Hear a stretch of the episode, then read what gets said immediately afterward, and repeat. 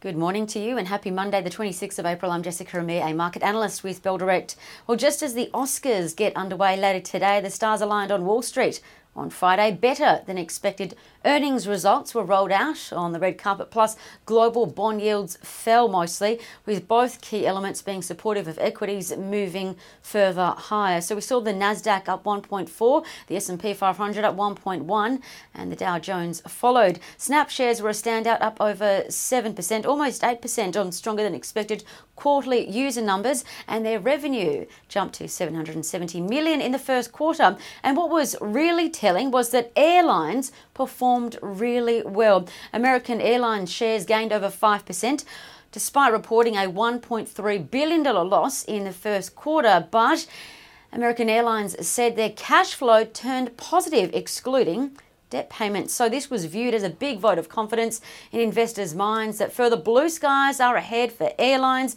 given the reopening and vaccine rollout. So a flurry of buying was seen in American Airlines shares, and they closed about $5 shy of their 52 week high. And other airlines also saw a lot of buying too.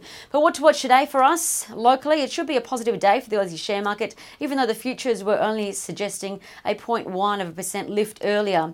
Tech and airlines expected to rally hard today following Wall Street. And the Aussie tech sector, keep in mind, it's up the most this month. As for the ASX sectors, it's up about 10%. Industrials, which include airlines, are up about 6% in the month of April. Uh, but the second best performing sector is materials or miners, up 7.2%, not showing any signs of slowing down. And this is fueled by the commodity rally. Now, speaking of resource stocks, are likely to steal the show today. The iron ore price pushed up 0.4 of a percent overnight, chasing down a new 10 year high. So keep an eye on the star studded uh, iron ore stocks like FMG, MGT, and MIN. Today, other commodity stocks are doing well. Uh, to watch are in platinum and palladium. So keep an eye on platinum.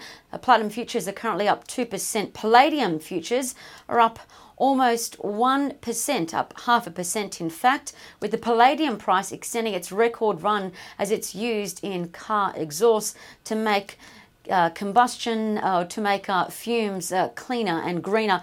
Copper is trading lower, but the futures are up 1.4%, so expect buying in copper stocks, while the oil price is 0.1 of a percent higher at 62.22 US a barrel, and the oil futures are 1% higher, so expect buying in oil stocks today. Keep in mind, oil stocks are lagging on the ASX this month. They're down in the order of 6%, but expect that oil stock gap to close because oil is tipped to recover as demand hopes recover as well.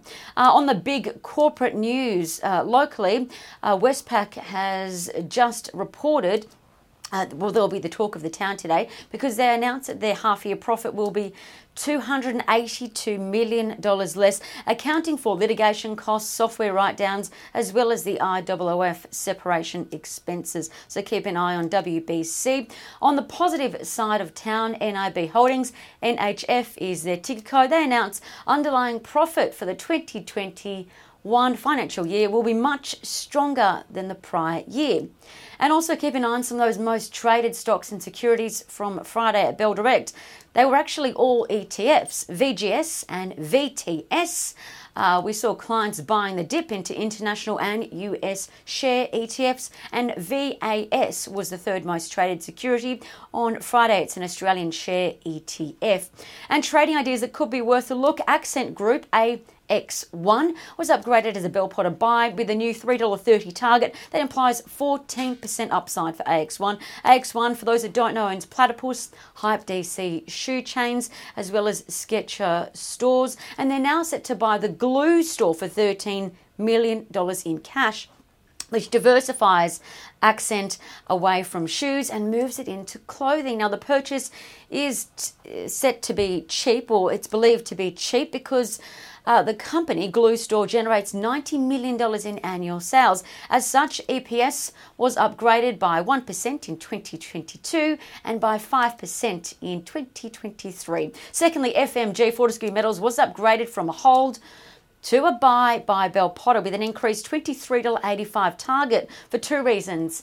Um, FMG is leveraged to benefit from those that are hungry for dividends And secondly, FMG continues to benefit from the iron ore price continuing to outperform on waning Brazilian supply. And thirdly, U Foods Holdings, YFZ, which you might see on your supermarket fridge shelves, they were maintained as a Bell Potter buy with a slimmer $1.10 target. Now, U Foods um, is expected to rally 83% in a year. Lastly, Bullish charting signals have been seen in Weebit Nano, WBT, Galena Mining, G1A, and Emeco EHL. And that's according to Trading Central. I'm Jessica Amir with Bell Direct Stay safe. Happy Monday. Bye for now.